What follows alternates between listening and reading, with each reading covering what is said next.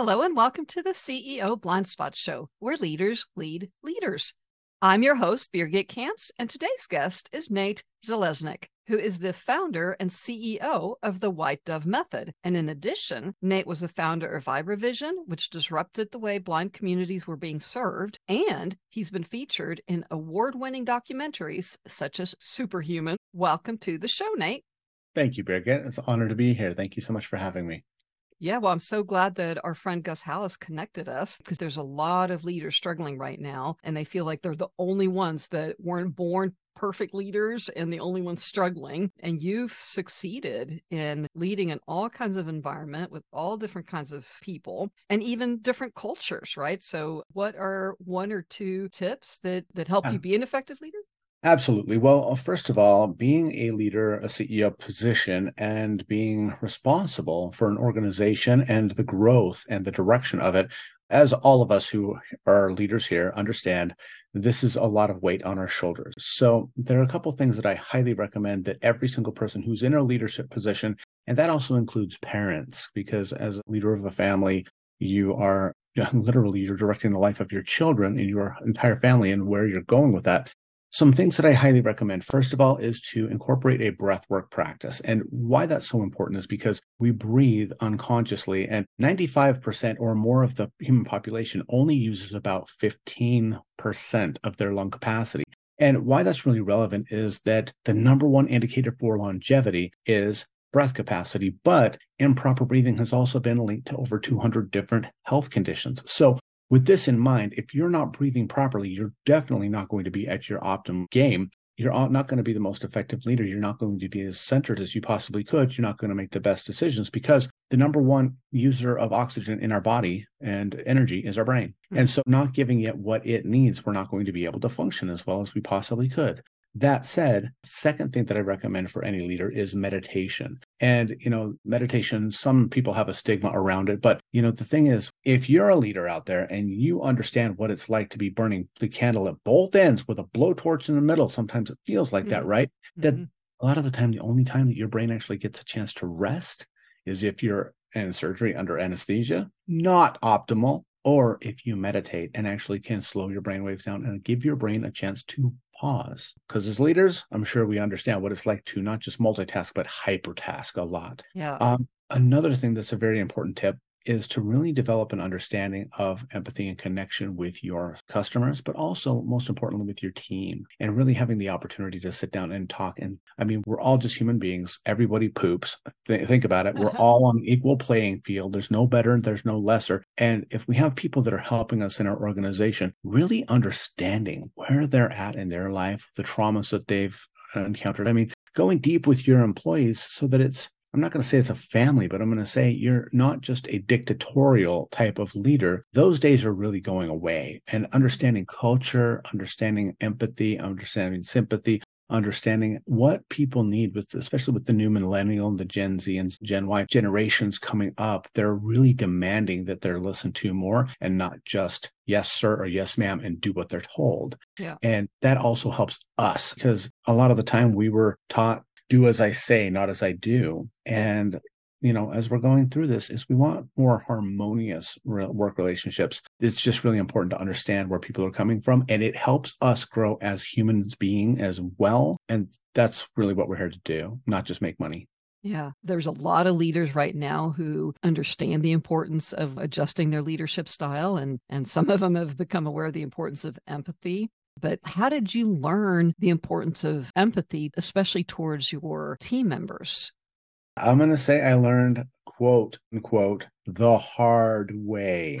Um, in the martial arts realm, you know, as the leader, everybody pretty much they don't bow. Yeah, they do actually bow to you before and after classes, but a lot of the time it would be difficult to have people actually express themselves honestly to me. So there were so many things, Birgit, that, mm. that I wasn't aware of because people were afraid to, they didn't want to hurt my feelings bad. They didn't want to maybe a, a lower score on their next belt test or something, whatever story that they told in their mind. So, you know, really understanding came to me the hard way, just not knowing and then hearing about things after explosions happened. And up until that point, everything seemed great, right?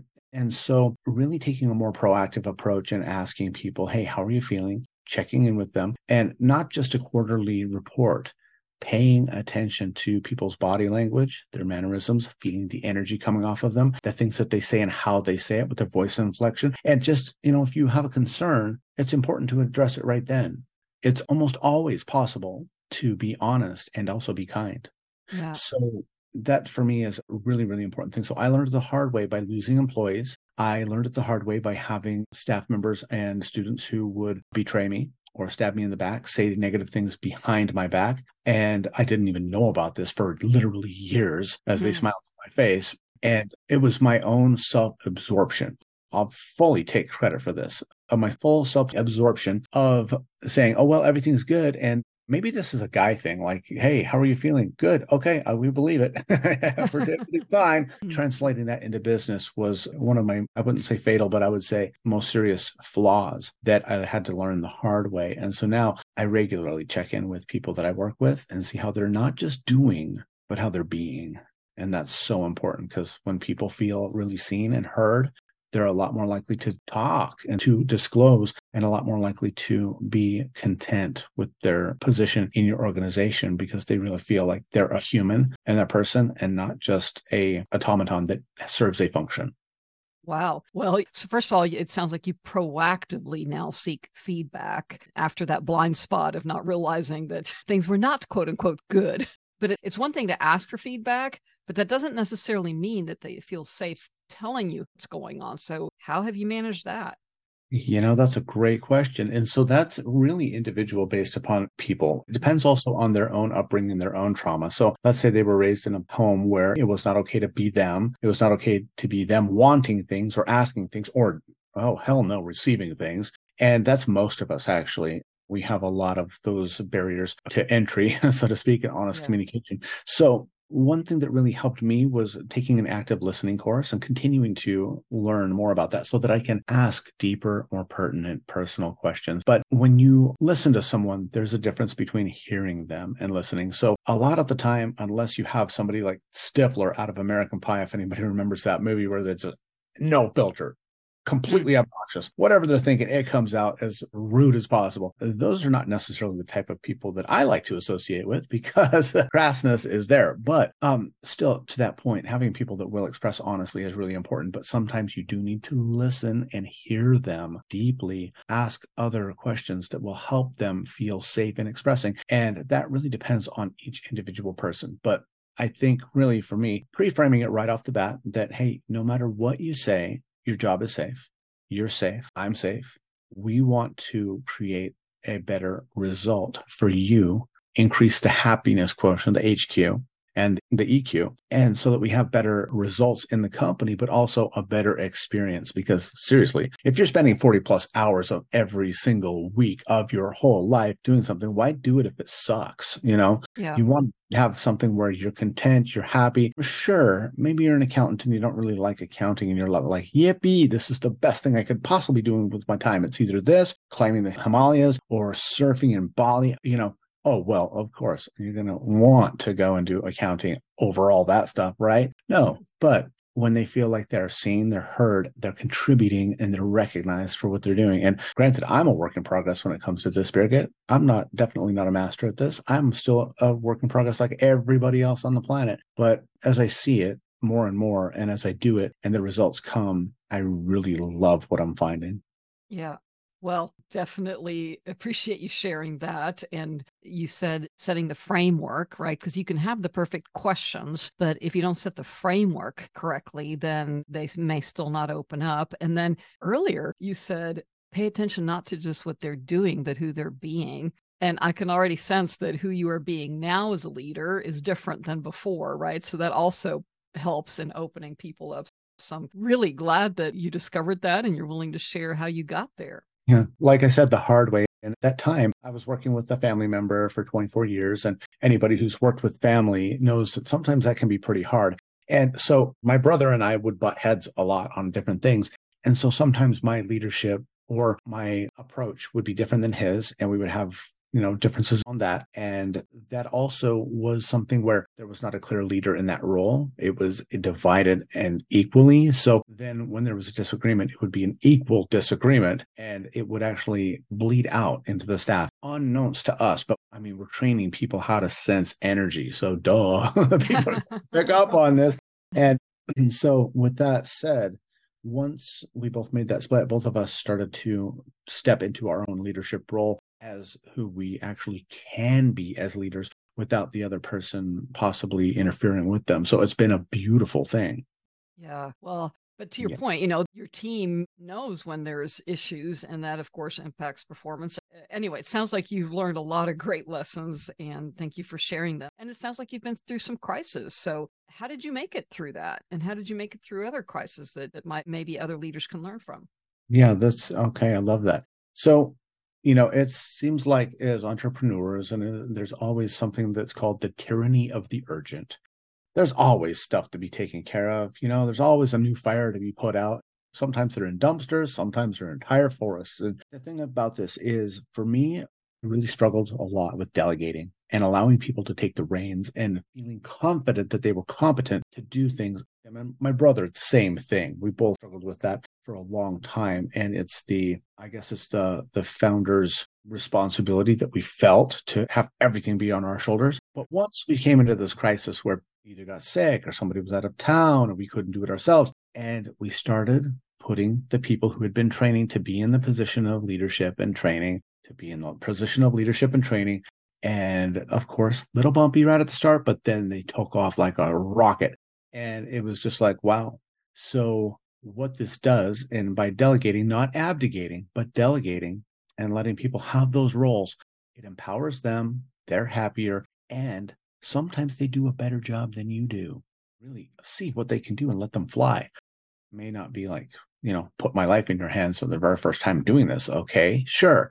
But when they've been doing things for a long time and you know that they're competent, sometimes it's important to let the bird, the baby bird fly and you just watch and then you can go back and course correct. I say that because a lot of entrepreneurs I know do struggle with that. Some are amazing and they're like, okay, awesome. I know every seat that needs to be full on the bus and all the right people, and I'm going to put everybody in the right seat on the bus and we're going to be cruising. But for a lot of us, we do struggle with how to do this. And so sometimes you just have to let them fail. And some, just like with parenting, right? Sometimes you have to mm-hmm. let them fail. And you have to also be willing to go and pick them up if necessary and help them be to that position. Otherwise, and I, you can ask me how I know this next part.